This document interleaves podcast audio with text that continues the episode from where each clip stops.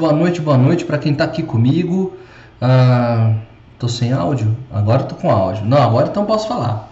Vamos lá, boa noite, boa noite, boa noite. Sejam todas muito bem-vindas aqui quem está comigo.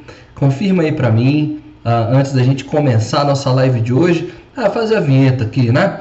Bom, sejam muito bem-vindas aqui ao nosso Live Class. Eu sou o Thiago, seu mentor Live Class de todas as sessões da live, do Live Class, né, em Brasília, 8 horas, 20 horas, nesse dia 24 de 9 de 2020. É primavera, finalmente a primavera chegou. Eu não sei aí para vocês, mas aqui em Brasília choveu nessa semana, trouxe muita alegria, trouxe muita paz aqui pra gente. Tomara que é, essa, essa bênção que vem do céu também tenha abençoado todos vocês. Denise, boa noite, seja muito bem-vinda, que bom tê-la aqui. Ah, só me confirma se está chegando áudio, está chegando vídeo. Ah, já chegou aqui a informação. Tá ligeira, tá rápida. Obrigado, Denise. E aí, eh, vou aproveitar que você está aqui, Denise. Por enquanto, a galera deve estar tá chegando por aí. É, semana passada eu achei super estranho. Eu estava aqui gravando a live aqui, deu quase meia hora e eu nada de ver vocês, ninguém falando nada. Eu falei, alguma coisa está estranha. Aí eu vi aqui no grupo que algum problema aconteceu, né? E eu não consegui detectar o que estava rolando aqui. Né? Então, não sei, dessas coisas da tecnologia que acabam afetando a gente, né? Mas que bom que a gente está aqui hoje. Então, só lembrando aqui, é, recordando o que, que a gente tra trabalhou na semana, na semana anterior, né? É, na semana, há duas semanas atrás, a gente está fazendo a nossa jornada em busca da maestria, de dar vazão e dar voz a, essa, a esse chamado interior que nós temos, e é isso que nós queremos fazer a nossa vida ter sentido, né? a nossa vida ter uma importância e de fato fazer com que nós ah, possamos servir as pessoas. É isso que a gente está fazendo aqui. Né? E a gente está fazendo a nossa jornada e hoje, a, quer dizer, é, essa era para ser a última live hoje, mas é, essa live de hoje e a próxima live da semana que vem, a gente vai fechar então o primeiro ciclo, que é o ciclo do aprendizado né? que são três estágios: aprendizado, criatividade e a maestria. Então, essas duas lives agora fecham esse primeiro ciclo do aprendizado. Tá? Então, a gente vai conversar hoje sobre a inteligência emocional. E a gente vai conversar daqui a pouquinho, vai saber mais, mais ou menos o que, que a gente quer falar sobre isso.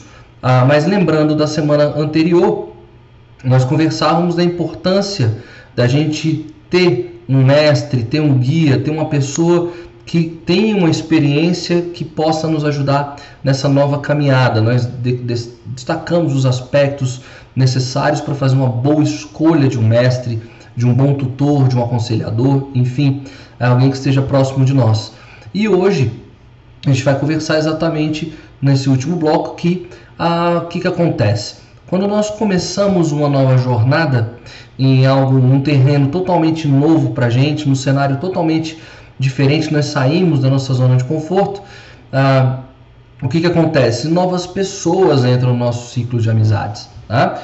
Nós vamos conhecendo gente ah, que a gente nem imaginou que, que ia poder se conectar com essa pessoa. A gente nem imaginava, nem calculava isso. Né? A gente não fazia ideia. Então, novas pessoas vão chegando até o nosso ciclo novos cenários, novos ambientes também, às vezes uma mudança de carreira, é, ou pessoas que você tem que contratar ou fazer parcerias para esse seu novo processo de aprendizado.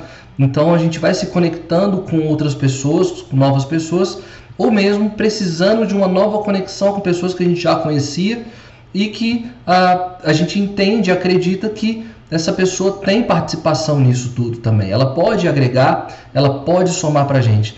Então, é, com, essa, com essas novas conexões acontecendo, a gente precisa desenvolver então uma espécie de inteligência emocional, tá? Desculpa, inteligência social. Desculpa, esse é o termo, inteligência social. A gente precisa detectar quem está conosco, né? Eu já citei isso aqui para vocês, acho muito interessante. Ah, faço o convite para que vocês possam assistir também, que é um canal no YouTube chamado Metaforando. É, o Metaforando é estrelado por um. Estrelado, ó. Ele é protagonizado, enfim, por um. Por um técnico forense de, de expressões faciais. Né? E aí ele pega uma série de pessoas ah, que estão aí na grande mídia e analisa as expressões dessas pessoas dentro de um dado contexto. Né? E aí ah, ele, o, que ele, e o que ele deixa muito claro, por que eu quero citar isso? Ele deixa muito claro que o que ele está fazendo é um trabalho técnico. Né? Ou seja, mas a gente consegue ver nesse trabalho técnico dele ah, que tem muita verdade, muita propriedade do que ele está falando, que a gente já sentiu daquela pessoa que está sendo analisada, a, a parte técnica consegue entregar. Já fala logo. Né? Essa menina está mentindo, essa mulher é isso, essa mulher é aquilo e tal. Tudo que a gente já sentia, ele consegue confirmar tecnicamente. Mas o que, que ele deixa claro? Ele deixa claro o seguinte: eu estou fazendo uma análise técnica, não trata-se da minha opinião pessoal. E o que, que acontece quando a gente está conhecendo novas pessoas? Falta a nós algumas técnicas igual desse cara, né, do metaforando. Então, como a gente não tem essas técnicas no metaforando, o que, que acontece conosco? A primeiro momento, nós ah, carregamos ainda algumas bagagens de como nós nos relacionávamos com, essas, com as pessoas anteriormente.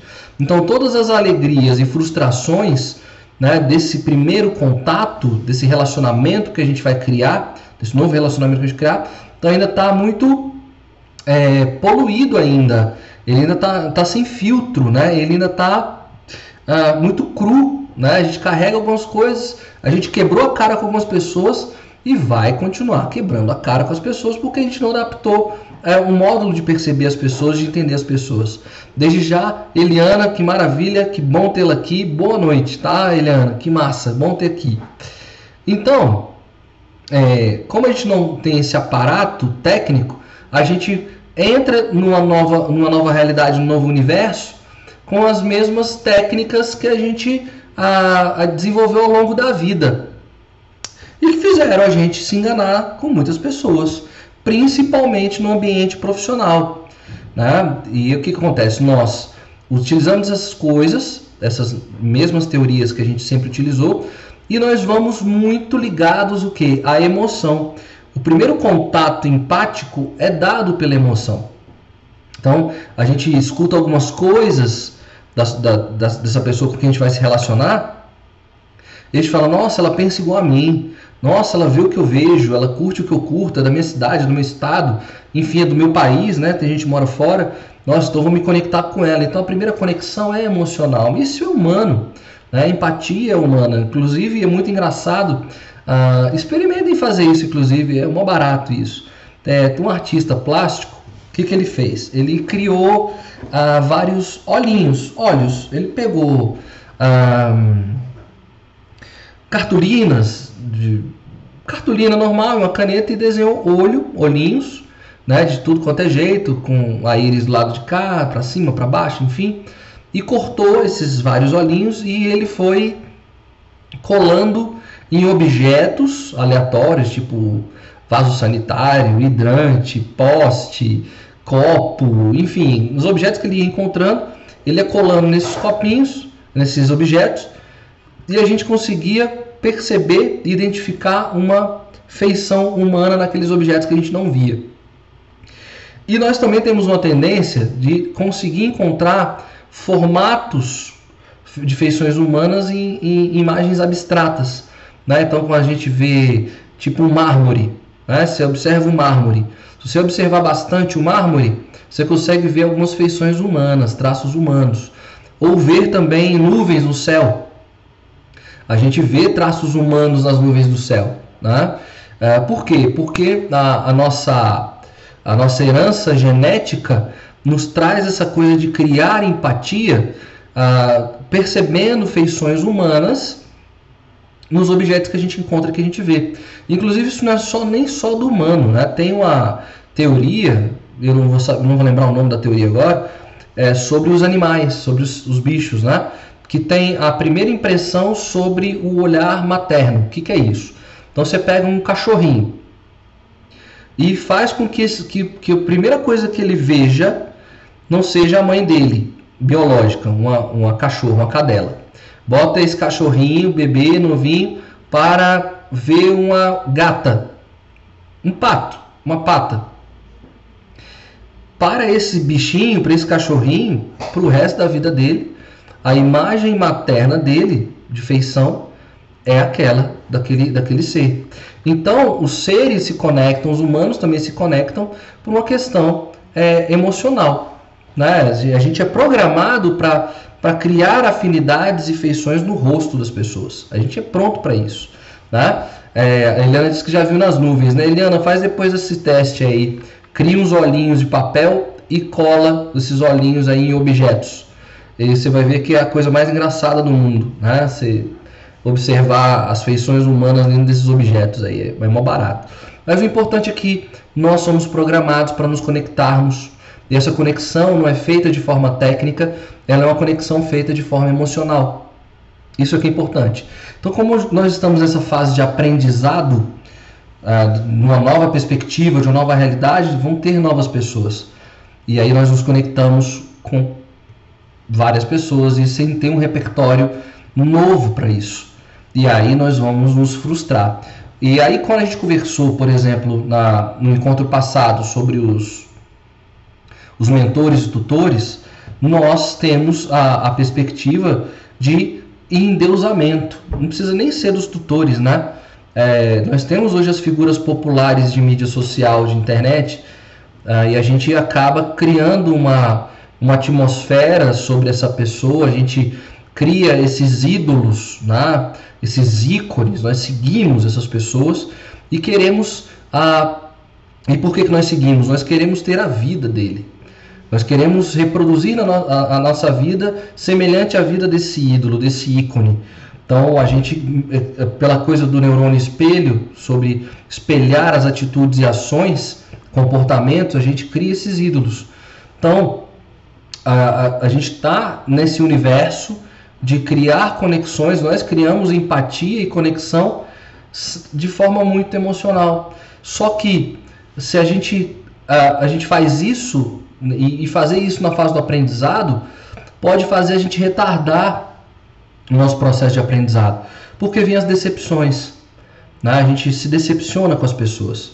A gente fala, olha, essa pessoa não era aquilo que eu imaginava que era. Então, a gente sai do nível de idolatria, de endeusamento, a gente vai do céu ao inferno, né? De querer detonar a pessoa. E nós, e todos os seres humanos, a gente vai ver isso. Nós temos algumas características do mal ali que são inerentes ao ser humano. Então, a gente criar expectativas sobre o outro, não sabendo que essas características existem em qualquer pessoa, é um, é um equívoco da nossa parte. Então, nesse primeiro bloco aqui, que a, a gente vai ter hoje a conversa de inteligência social, e na próxima live, né, a parte 1 e a parte 2, nós vamos então detectar esses movimentos e criar o nosso repertório de novas conexões. Com quem que eu quero me conectar? Tá? Porque as pessoas chegam encantadoras, tá? elas têm o repertório também de sobrevivência delas. Então ela vê que você está abrindo uma porta para uma nova possibilidade, ela pode vir com um papo de encantamento. Ela é sedutora, ela sabe disso, você está vulnerável naquele momento. Está num momento de aprendizado, e quando a gente está no momento de aprendizado, a gente é vulnerável. E aí ela pode se valer de você mesmo, barganhar, persuadir, manipular, né? Enfim, enfim, tudo que, que a gente está sujeito. Mas se a gente então entende alguns caminhos, alguns passos que a gente vai ver hoje, a gente não atrasa o processo porque a gente não se frustra. A gente detecta melhor as pessoas com quem a gente quer se conectar nesse novo processo da nossa vida e não se frustra. Não cria expectativa, não tem frustração. Porque quando tem frustração, esse período todo de aprendizado que já é tenso, que já é demorado, que já é muito solitário às vezes, que a gente já conversou, né? É um processo árduo. E a gente ainda tem essa quebra aí pela frustração, pela decepção, então a gente desiste daquilo que a gente está fazendo e não persevera e não vai à frente.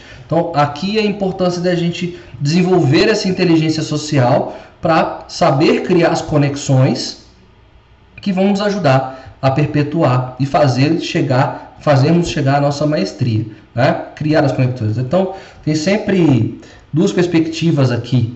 Né? Tem uma tem uma piada velha, né? uma piada antiga uma história, um relato antigo que o vendedor de canário, né? Tinha um vendedor de canário, ele tinha dois canários. E aí um comprador foi lá ver os canários do cara e tal, não sei o que, e tinha um canário cantador, super cantador, tal, nananã, cantava bonito e tal, nananã, e uma escaladinho.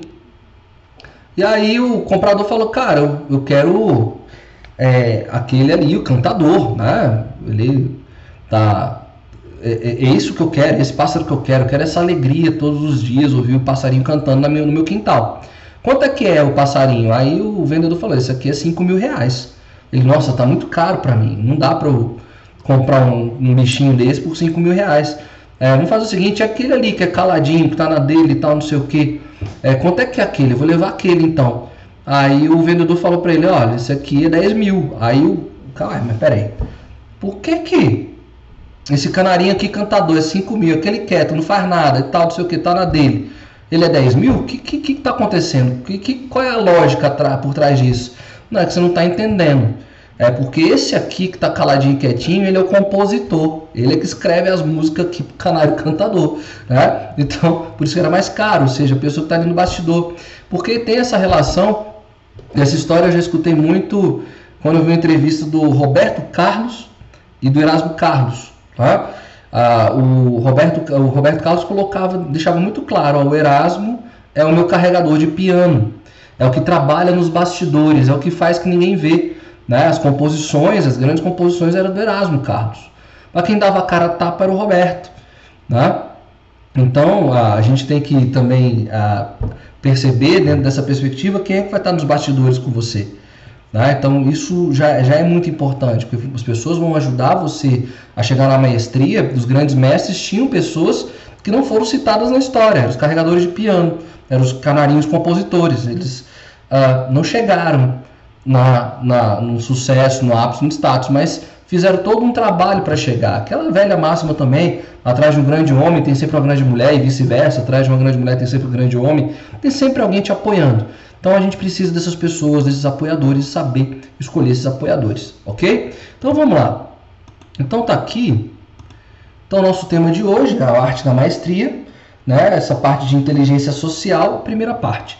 Né? A gente teve esse papo introdutório que era necessário, mas a gente vai entender então como a gente vai detectar essas pessoas, né? Então, ó, inteligência social. O que, que é inteligência social? Tá? A inteligência social nada mais é que um processo de descartar a perspectiva ingênua. Tá? Guarda essa palavra que a perspectiva ingênua, eu vou tratar ela daqui a pouquinho. E adotar atitudes mais realistas, né? Foi exatamente aquilo que eu coloquei. Quando a gente está no novo mundo, novas conexões, novas pessoas, a gente se vislumbra. Né? Igual adolescente, igual jovem, né? que entra em escola nova e aí dá uns dois meses se encanta por to todos os colegas da turma. E aí você fala, não, esse, esse moleque aí não, não, me cheira, não me inspira confiança. Eu não gosto dele, né? Pai tem muito disso, mãe tem muito disso. Né? Porque a gente já conhece, a gente tem uma perspectiva realista. Então a gente precisa adotar essa perspectiva realista. Uma vez, inclusive, que nós temos que ter essa a mentalidade da criança e do jovem, né? Para a gente continuar criando, inovando, chegar na maestria. Mas na conexão com as pessoas a gente tem que ter uma perspectiva mais realista, né? Envolve convergir a atenção mais para fora do que para dentro, cultivando uma capacidade natural de observação e de empatia.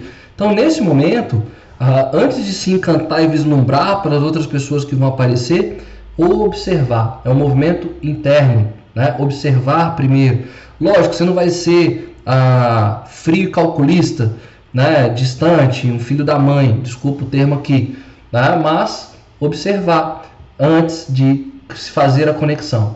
Significa superar a nossa tendência de idealizar ou demonizar as pessoas também. Então eu estou trabalhando aqui sempre na perspectiva de é, idealização, de deusamento aqui, de idolatria, mas também ir detonando as pessoas a primeiro momento, né? descartar as pessoas. Eu vivi essa experiência de, de demonização das pessoas, foi uma história muito engraçada.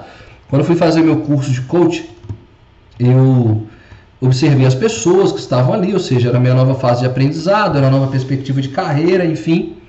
E aí eu olhei, observei as pessoas, e aí dentro da formação a gente tem que criar é, duplas para fazer as experiências e, e, testar as ferramentas e tal. E aí eu olhei para todo o grupo que estava lá e olhei para um cidadão e falei, cara, que cara arrogante, que cara babaca, que, que empáfia. Esse cara não vou me conectar nunca na minha vida. Tomara que não.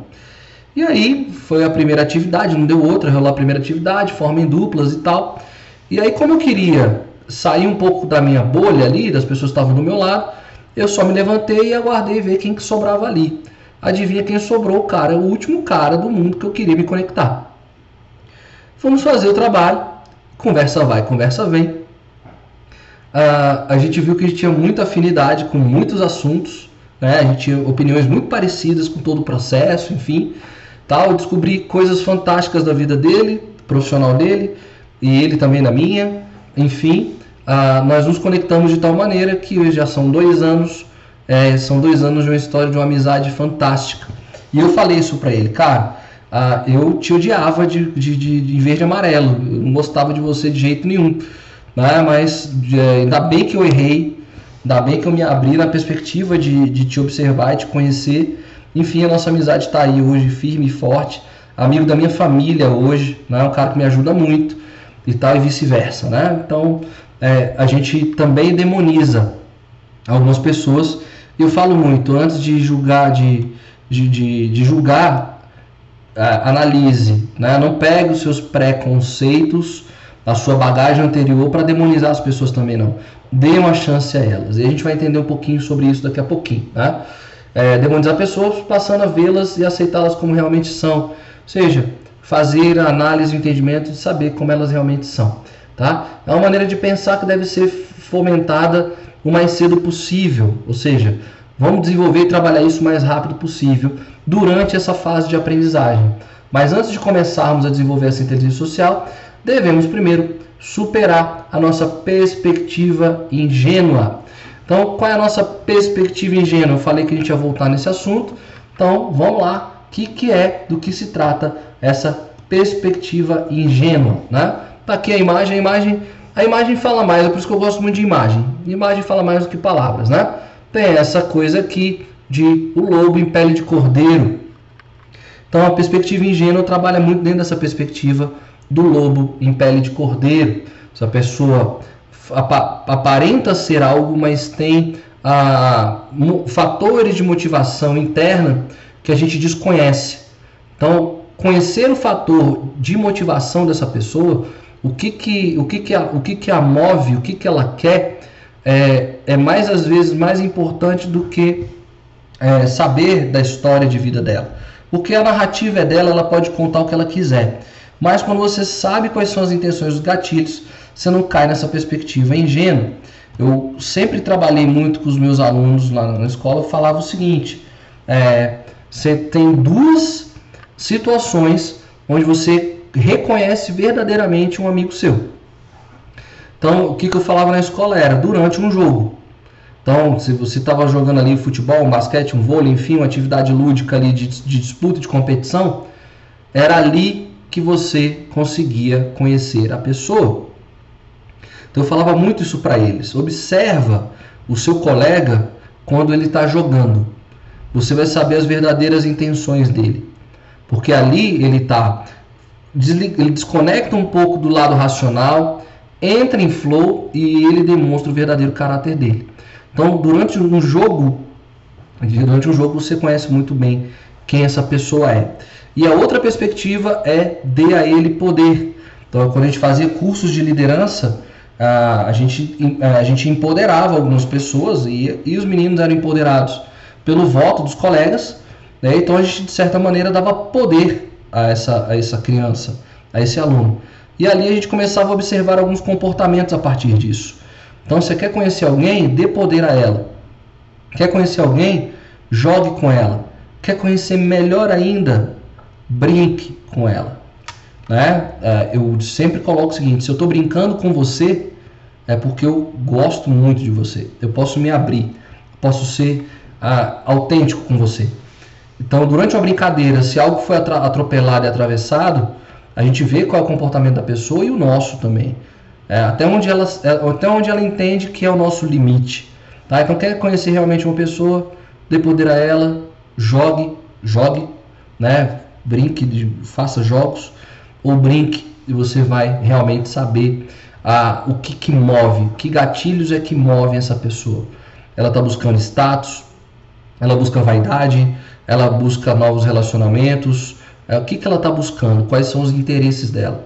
Ela está ali por dinheiro, ela está ali por uma ascensão social, ela está ali por jogo de interesse, ela está ali por uma articulação política, enfim, dentro desse contexto que a gente tem que largar nessa perspectiva ingênua, que a gente vai ler daqui a pouco. Cris, chegou, tá, chegou, que bom que chegou. Chegou agora, que bom que chegou. Dá tempo de pegar ainda muito tempo de live aqui, tá bom? Seja bem-vinda, Cris. É, então, uh, continuando aqui, a perspectiva ingênua é essa aqui, ó. Nessa longa fase de imaturidade, em geral nós transferimos essas idealizações das pessoas ou essas distorções a pessoas mais próximas, como, como professores e amigos, né? Quantos amigos de, de infância ou de juventude nós fizemos? Idolatramos ou odiamos, né? Professor, professor no primeiro semestre era maravilhoso, depois ele começou a ficar carrasco. Né? Enfim, a gente começa a projetar isso nessa fase de maturidade. A gente projeta neles o que queremos e precisamos ver, ou seja, a gente joga no outro aquilo que a gente acredita que a gente quer ver nele. Né? Você, é, eu, eu, sou para você aquilo que você projeta em mim. Né? Então a gente tem que ter muito esse cuidado do que, que a gente projeta para o outro. Nossa visão das pessoas se impregna de várias emoções, ou seja, no contato mais positivo, no contato mais gostoso, a gente admira, né? a gente adora, a gente ama, né? a gente vê as necessidades e tal. E até que, inevitavelmente, quase sempre na adolescência, começamos a vislumbrar um lado menos nobre das pessoas, inclusive dos próprios pais. E não podemos deixar de sentir transtornados pela disparidade entre a imaginação e a realidade. Então, ah, isso, é, esse exemplo dos pais é, é fantástico, né? É, juventude, adolescentes, jovens e figuras de autoridade. Ah, é, Dalma, seja muito bem-vinda também. Boa noite, que bom que você chegou aqui, maravilha. Né? Então, essa perspectiva ingênua é uma questão até um pouco meio adolescente, de encantamento, né? Nossa, minha melhor amiga. É mesmo? Amiga, né? As amigas. Minha melhor amiga. Ou então, numa perspectiva de, de, de relações, como é que eles lidam com a autoridade. Tá? Então, a figura do professor para o adolescente é, é, é emblemática nesse sentido a figura dos pais também é emblemática. Por quê? Porque eu começo a te observar ah, sobre um outro prisma. Eu começo a observar meu pai, minha mãe, meus professores, meus mestres sobre uma outra perspectiva. Porque eu já estou na minha jornada de aprendizado, eu já estou absorvendo conceitos sobre a realidade e o mundo, e eu começo a ver que os discursos não estão adequados. E aí eu quero o quê? Demonstrar para você que você tem um equívoco aqui de, conce de conceitual. Conceitual não, que o conceito é o mesmo, mas de, de crenças. Né? Um professor, por ser uma figura adulta, naturalmente, na teoria, é para ser uma, uma figura mais conservadora. E o jovem, uma figura é, com energia de, de conhecimento, de, de, de, de curiosidade com o mundo, já absorveu muitos fundamentos do mundo e agora quer questionar.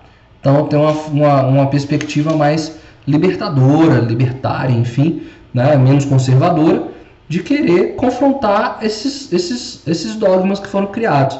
E vai para frente, vai para cima e vai falar, cara, não, você está errado, você está equivocado. E aí acontecem aí os grandes conflitos de pais né, e mães com adolescentes.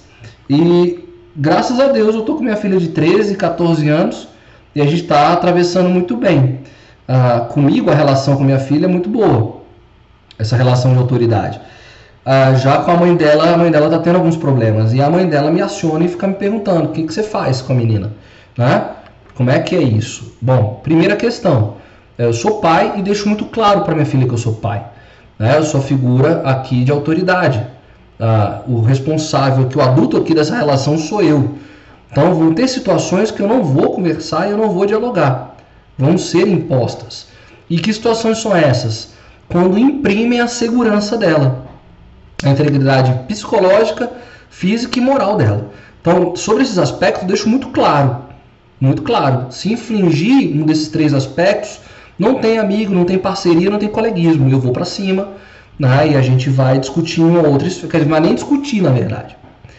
Sobre outros assuntos, podemos ter uma relação saudável de pai e filha descoberta. Né? Onde eu aprendo com ela, ela aprende comigo, tá tudo certo, tudo ok. Ela pode até questionar meus pontos de vista sobre algumas coisas e a gente a trata dentro do diálogo. A autoridade se dá e a admiração se dá ah, quando uma, alguém que está na perspectiva eh, mais baixa né, consegue perceber que quem está na perspectiva mais alta consegue descer para olhar nos olhos. Assim tem admiração e respeito. Nas relações profissionais isso acontece muito também. Ah, muitas pessoas acreditam não vou ensinar nada para essa pessoa porque ela vai tirar o meu lugar. Ela vai querer competir comigo. Lenda. Você apoiando essa pessoa nova que está chegando e trazendo informações que são necessárias e que possam ajudá-la, vai tra trazer para ela um, um espírito de admiração. Ela pode até te sacanear. A gente sabe que no mundo, no mundo do, do, tra do trabalho tem muito disso. Agora, ela vai te sacanear reconhecendo seu valor. Né? Enfim, é aquela coisa de saber qual o interesse, qual o jogo da, dela, tá? Então, é muito disso, tá? A gente tem que ter, às vezes também tem que saber se posicionar, saber quem é o adulto da relação, tá? Bom, decepcionados tendemos a exagerar os defeitos. Quando a gente decepciona, a gente potencializa extrema, extremaliza ali os defeitos da pessoa, né? Porque a gente tem que saber a causa, o que, que move essa pessoa, o que, que moveu, né? Ah, e cadê? Da mesma maneira como no passado exageramos as suas qualidades. Ou seja, a pessoa era só virtude quando você conheceu, agora ela é cheia de defeito. O que, que aconteceu? Ela mudou? Não. Era o teu ponto de vista, a sua perspectiva. Se tivesse sido, se tivéssemos é, sido forçados a encarar a realidade mais cedo na vida, as necessidades práticas teriam dominado o nosso pensamento e teríamos envolvido mais objetividade e realismo. Mais objetividade e realismo sai um pouco dessa perspectiva ingênua. Observar antes, saber o que, que, essa, o que, que move essa pessoa antes, né? Isso evitaria a gente se meter em furada, em fazer contratos, conexões, sociedades e parcerias com as pessoas que não valem nada, né? Porque a gente tinha que saber o fator motivador dessa pessoa, tá? Então, essa é a perspectiva ingênua. Agora, a gente vai então entender como é que a gente ah, se blinda dessa perspectiva ingênua, tá? Quais são os aspectos aqui que nós temos para a gente ah, tentar ter ferramentas, instrumentos, igual eu falei aqui no início do vídeo, do, do do, do, canal do YouTube que eu falei, né, pra, que eu citei aqui para vocês no início, do, do, cientista forense que faz as do metaforando, né? Ah, a gente vai ter então, já que a gente não tem as técnicas dele de microexpressões faciais, então a gente vai ter as nossas técnicas aqui para não ser aí cair nessa, nessa onda de perspectiva ingênua, né? Então vamos lá. Ah, eu vou pular isso aqui que a gente não precisa, a gente conversou bastante sobre isso, mas vamos lá então para os aspectos. Eu sei que tem muita letrinha aí, tal, mas a gente vai trabalhar cada uma delas, fiquem tranquilas. Depois vocês retomam aqui, dá um, dá um replay aí com mais calma anotem direitinho esses aspectos. Olha só. Primeiro ponto aqui, ó, prestar menos atenção nas palavras alheias e dar mais importância ao tom de voz, ao olhar, à linguagem corporal, sinais que podem revelar certo estado de espírito que não se expressa verbalmente. Então, geralmente, pessoas uh, de má índole, de mau caráter e tal, elas têm uma fluidez, né? elas têm uma, uma, uma elegância, elas têm uma, uma oratória, uma retórica muito bem articulada. Agora, tem pessoas do bem também que tem, tá, gente? Pelo amor de Deus. Mas, assim, qual a grande questão? Como a gente não sabe pela oratória, pela lábia, então vamos fazer a, a leitura corporal. É aquela pessoa que está dizendo que está mal, né? não estou muito mal. É mesmo, aí dá duas horas depois você vê as fotos dela lá no Instagram curtindo a vida, vida louca, né? Ah, mas não estava mal um dia desse. Aquela que articula, nossa, eu estou passando algumas necessidades básicas. Aí você vai lá, ah, empresta uma grana, tal, não sei o que. Dá uma semana depois a pessoa está ostentando luxo.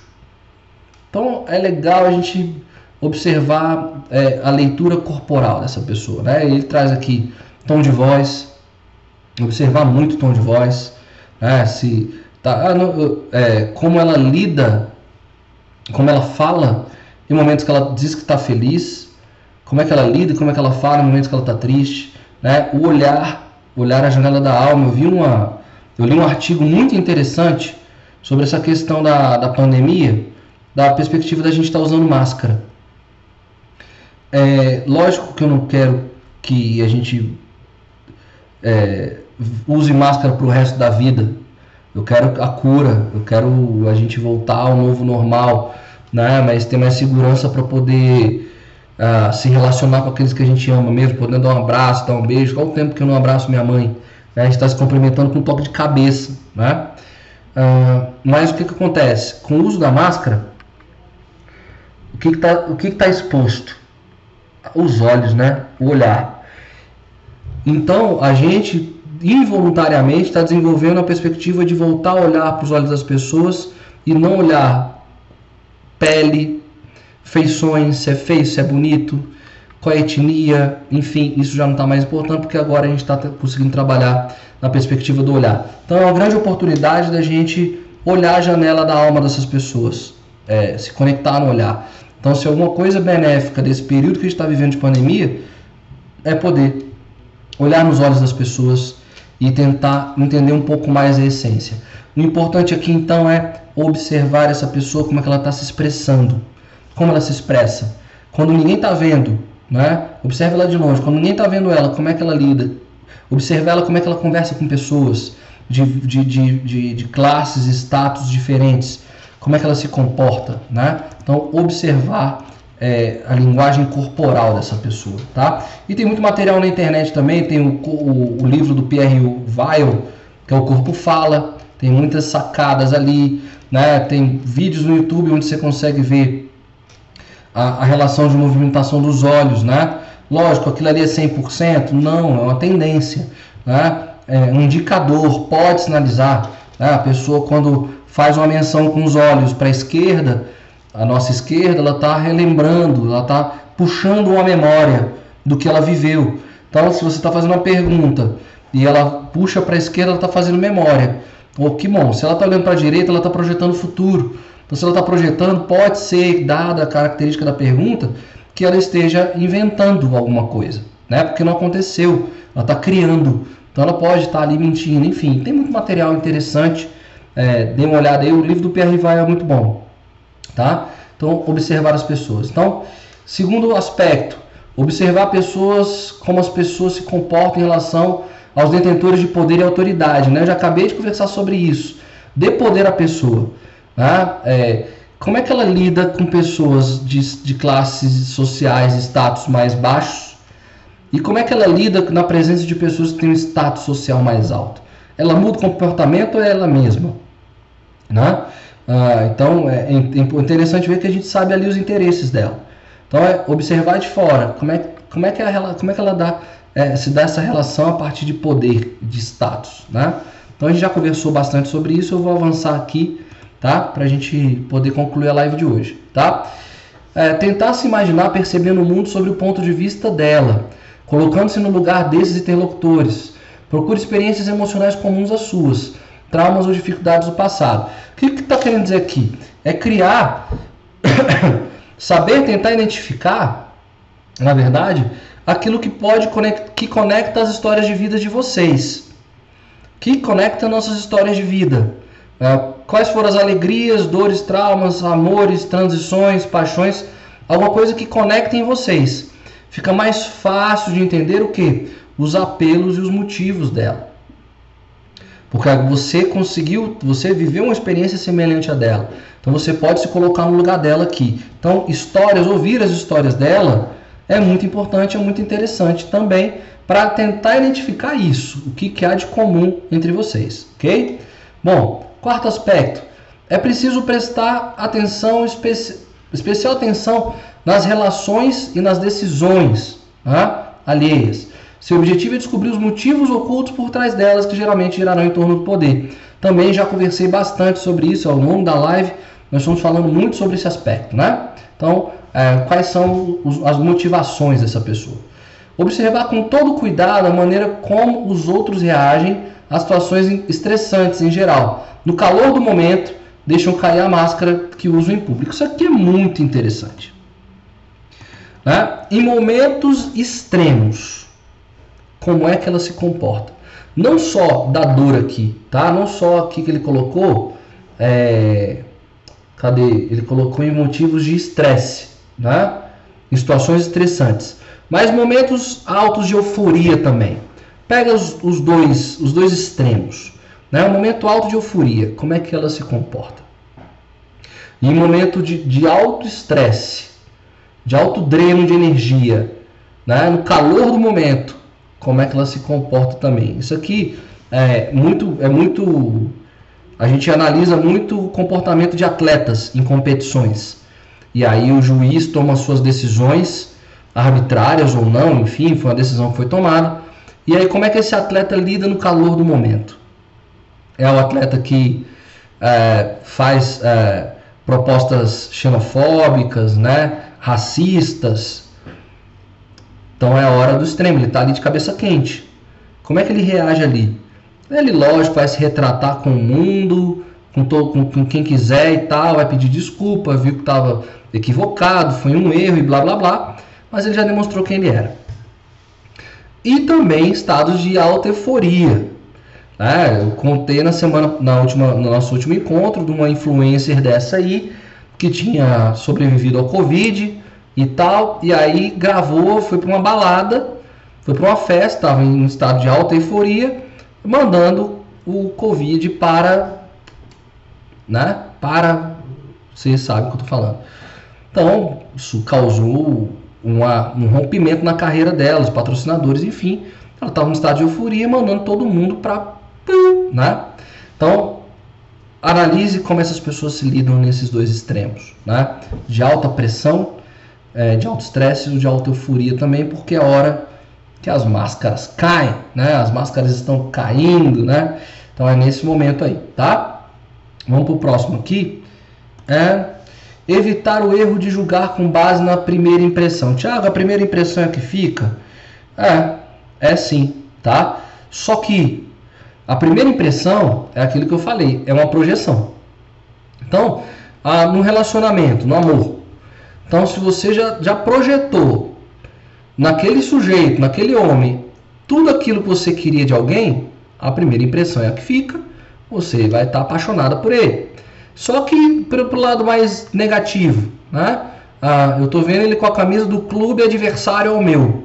Então eu me encho de preconceito sobre os torcedores daquele clube que é adversário e já criei meu rótulo aqui e já as impressões, porque torcedor daquele time é assim, torcedor daquele time faz aquilo, torcedor daquele time, então ele é um deles. Então, nós temos uma propensão que ele coloca, é, uma, uma ideia de querer fazer esse tipo de análise, tal. Né? Contém a propensão natural de formar juízos apressados e deixe que o passar dos meses revele cada vez mais sobre as pessoas à medida que você analise e observa melhor, tá? Então, muito cuidado, porque como a gente projeta no terceiro, na pessoa, aquilo que a gente quer projetar, então a primeira impressão sobre uma pessoa, de repente, não é o que fica, mas tem a frase, a máxima, a primeira impressão é que fica, é sobre algum, alguma ação, algum comportamento, lógico. Você vai ver, Deus o livre, essa pessoa maltratando um animal, um bichinho, então, assim, você já, já tem bons caminhos e bons sinais. É, tá. Mas, Thiago, você está sendo. Você está se contradizendo, né? É porque tem situações que não é, não é minha projeção. É porque aí já é algo, maior. Né? Você vê alguém maltratando um bicho, um ser que é indefeso, você já tem muito sobre essa pessoa. É, não importa a circunstância.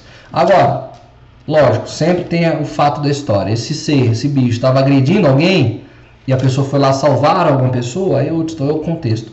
Mas tem situações que já dizem muito, dizem muito.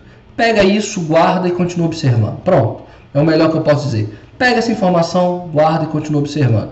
E quando você tiver um momento mais íntimo, tal, numa outra perspectiva, conversa quais foram os motivos os gatilhos que levaram essa pessoa a tal ação, a tal atitude que te impressionou às vezes negativamente.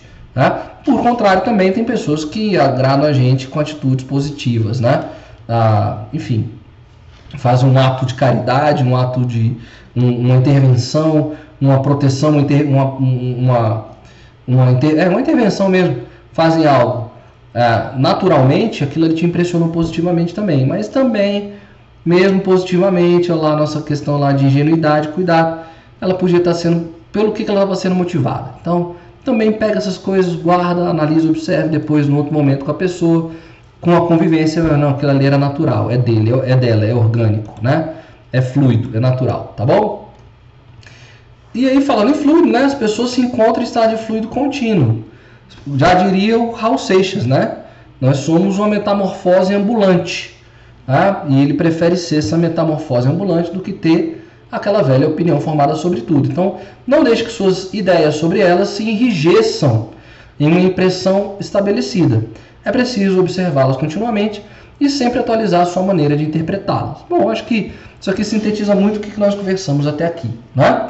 Agora, a gente tem, como eu falei, para a gente já caminhar também para a finalização da nossa live, a gente tem aspectos ah, que estão em nós.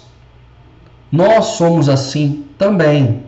E se somos observados por alguém de fora, é importante a gente entender que elas podem detectar isso em nós. São comportamentos nossos, tá? Que o nosso autor, o Robert Greene, chamou aqui de sete realidades fatais. Tá? Então, o que está querendo dizer? Ó, quando analisamos o comportamento humano ao longo da história, podemos identificar padrões que transcendem as culturas e os séculos, indicando certos atributos são universais. Ou seja, a gente vai observar isso nas pessoas, mas a gente vai observar isso na gente também. Né? Eu vejo aquilo ali em mim também. Né? Então tem que tomar cuidado com eu também, como eu estou sendo visto. Né? E aí, por isso que é a questão da primeira impressão. Guarda veja, analise e veja os motivadores. Né? Ah, por exemplo, nossa capacidade de cooperar mutuamente em um grupo, ao passo que os outros são negativos e podem se revelar destrutivos. A maioria de nós tem essas qualidades negativas, ou seja, nós temos, nós carregamos isso.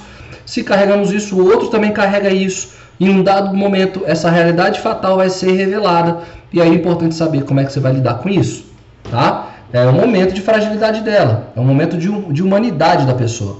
Tá? A pessoa pode se, se permitir, num dado momento da vida, sim, apresentar um desses aspectos. Ou todos. Às vezes são todos no mesmo dia, na mesma hora e tal. É humano. É bom reconhecer essas realidades para a gente não ficar criando aí rótulos ou preconceitos.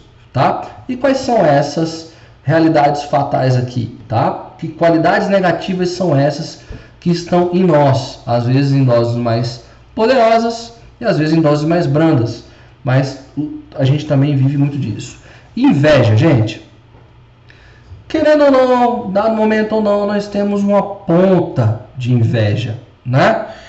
Tava essa semana o cachorro lá de casa, a nossa cadela que a gente adotou, é, precisou ficar com o meu sogro, na casa do meu sogro, na casa da minha sogra. E aí o que, que acontece? Eu fui levar a ração dela ontem, né? E ela tá no amor com meu sogro. Né? Faz charminho, gira, deita, rola, tal, não sei o que. Nem me deu atenção. Tá no amor com meu sogro, né? É lógico, ela vai voltar para minha casa. É meu sogro, cara do bem pra caramba. Né? E, e aí a gente começa a entender por que o cachorro tem esse comportamento. Porque meu sogro é bonachão, é gente boa, adora bicho. Então toda hora que a cachorra chega perto, meu sogro vai lá e dá um pãozinho, dá lá um bife, né? Aqueles bifinhos lá de, de, de pet shop, dá um pãozinho molhadinho ali, dá um negocinho, blá blá blá. Então a cachorra também sabe que toda hora que vai chegar no, no, no meu sogro, ela vai ter um agradinho, então é hora dela fazer o charminho para ver se recebe comidinha, porque eu não faço isso lá em casa com ela. Né? Então eu só boto a comida mesmo, a água tal, e não dou esses agrados aí exatamente para não acostumar o bicho. Mas quando eu cheguei lá, ela estava de mil amores com meu sogro. Isso me causou uma ponta de inveja. Eu não queria matar meu sogro e tal, não sei o que, mas eu lá dentro eu falei, putz, cara, olha aí. Né? Cinco dias sem ver o cachorro, o cachorro já ama outro. Né? A gente tem uma invejinha, né? Então, assim, já a inveja da nossa natureza, né? Nos comparar o tempo todo com os outros.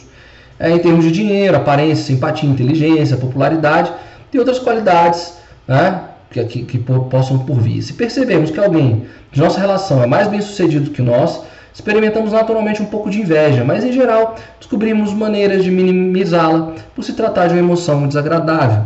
Então, inveja é nosso, está dentro de nós, temos que ter muito cuidado com isso. E assim como nós temos inveja, sim, outras pessoas podem ter conosco. Então, às vezes, é legal a gente se ligar e se blindar também sobre a inveja alheia. Né? Tem gente até que planta umas, umas plantas em casa, né? Espada de São Jorge e tal, para plantar um mal, mal olhado, não é isso? Que o quintal do vizinho é sempre mais verde. Então, porque a inveja é do ser humano, tá? A inveja é nossa. É uma dessas sete questões fatais aí que ele traz, tá? Segunda questão que ele traz aqui é o conformismo. Conformismo é a nossa tendência de nos estabelecermos num grupo e nos alinharmos com um grupo e tomarmos decisões a partir de um grupo. Né? Então, às vezes, eu não respondo por mim, às vezes, eu respondo pelo grupo da qual represento, da qual eu estou, porque o ser humano tem necessidade de grupo. A gente questiona tanto o tal defeito manada, mas todo ser humano tem necessidade de conexão com grupos. É, todo ser humano tem necessidade de pertencimento. Então, todo ser humano tem um grupo da qual ele tem, quer se conectar e nós acabamos nos envolvendo, ganhando características desse grupo e às vezes nós ah, tomamos decisões a partir disso, tá? Então, muito cuidado nesse sentido, porque tem aqui o conformismo. Quando se constituem grupos de qualquer espécie, estabelece-se necessariamente um certo tipo de mentalidade organizacional, né? um corporativismo, né? uma solidariedade, é sólido com. Estou com você. Ainda que os membros do grupo alardeiem o reconhecimento e a tolerância das diferenças, a realidade é que os participantes muito diferentes deixam os outros desconfortáveis e seguros. Ou seja, às vezes dentro do mesmo grupo, que tem suas regras de boa convivência, tem pessoas que estão ali e não estão bem naquele grupo. Né? Então, muito cuidado com essa questão. Então, essa cultura de normas escritas, do que é correto, né, que muda com o tempo, em alguns contextos, a aparência é importante, status é importante, dinheiro é importante. Mas, em geral, os critérios de correção são mais profundos. Muitas vezes, critérios de correção, né? Geralmente, algumas é, filosofias religiosas têm muito disso, da punição, né? E aí, a gente vai acabando se moldando inconscientemente, né? E elas conseguem trabalhar isso na nossa cabeça, a gente fica ali, ó, no conformismo, é igual cavalo, né? A rede de cavalo só olha para um foco, só olha para um lado. Muito cuidado, tá? Isso aqui pode ser um motivador, tá?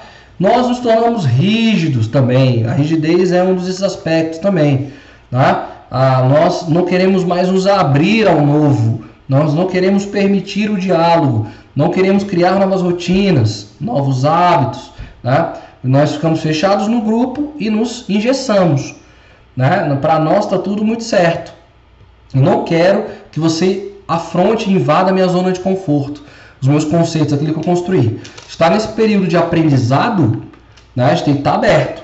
E a rigidez, a gente vai encontrar pessoas mais duras que não querem se abrir com você. Então isso é natural, é, muito cuidado com isso, tá? Então ah, fiquem muito atentos, atentas a essa, essa, esse tipo de situação, que a rigidez também é uma delas, tá bom?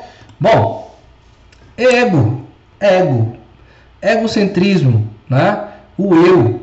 Né? Enfim, isso aqui é um clássico, estou até lendo um livro aqui, eu até indicar para vocês aqui, e aí depois a gente faça até uma live a partir dele, que é esse aqui, ó, do Ryan Holiday, tá? O ego é o seu inimigo, né? E, e ele trabalha é, essa, essa perspectiva, né? Ah, e aí eu tava até não posso nem botar o livro aqui na frente aqui, né? Mas no prefácio dele ele coloca o seguinte aqui, ó. É...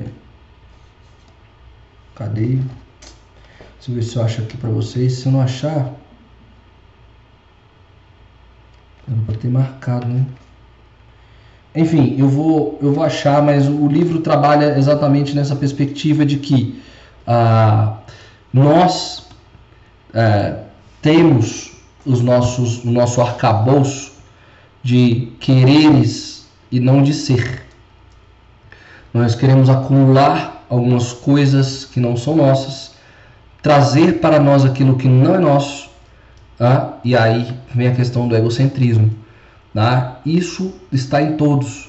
E aí eu trabalhei nas lives lá atrás. É, a gente se organiza muito para ter, conquistar e ter. Mas nós não nos, nos paramos para nos planejar para ser. Né? Tá dentro dessa perspectiva que o, ego, que, que o egocentrismo trata. Né? No ambiente de trabalho, quase sempre pensamos primeiro e acima de tudo em nós mesmos. Acabei de citar um aqui. Né? Ajude a pessoa que está do seu lado, você vai causar admiração. Tá? É, um mundo é implacável e competitivo. Precisamos cuidar de nossos próprios interesses. Mesmo quando lutamos por um bem maior, com frequência somos motivados de modo inconscientemente pelo desejo de sermos estimados pelos outros. Né? E, e, e ao mesmo tempo melhorarmos a nossa imagem. Não há vergonha nisso, porém, como demonstrar o interesse próprio não nos faz parecer nobres muita gente se esforça para disfarçá-lo. É, tem um, um, templo budista no Japão que a prova de seleção é deixar o cidadão na na fila por meses. Chuva, sol, chuva, sol, por mês. Aí a pergunta é: ah, por que, que vocês fazem isso? Né? Porque a gente quer saber exatamente o jogo das vaidades. Aqui não é uma indicação, não é status, não é dinheiro. Aqui é intenção de se colocar abaixo e se, se, se libertar do ego, né? E aí as rotinas desse, desse mosteiro também são rotinas duríssimas, de acordar cedo, trabalho, contemplação, meditação, que o que, que eles querem exatamente? Quebrar essa situação egoísta na pessoa para que ela possa viver em harmonia dentro do, do, do, monastério, né? Então, enfim, o ego, tá? O famoso ego. Depois a gente pode conversar mais sobre ele. Preguiça, gente, procrastinação, Zona de conforto, né? não mexe comigo. Né? Temos a tendência de seguir o caminho mais rápido. Nossa mente é programada, cria atalhos para respostas mais rápidas e automáticas. Já conversou bastante sobre isso. Então a preguiça é instaurada. Né? É, então não adianta querer forçar a barra. Tá? O cara, o sujeito é preguiçoso, você também é. Né? Porque ele não está motivado, ele não tem a motivação correta, ele não quer se desligar ali da zona de conforto, então muito cuidado nessa nova conexão. Não, não vou me conectar que ela é preguiçosa. Não, ela não é preguiçosa, ela está preguiçosa. Né? Então, saber lidar muito bem com isso, tá? E inconstância, tá? Aqui até botei uma, uma roda gigante, as pessoas oscilam. Aqui não é, é a gente tem os nossos momentos bons, os nossos momentos difíceis e tal, e, e a gente oscila.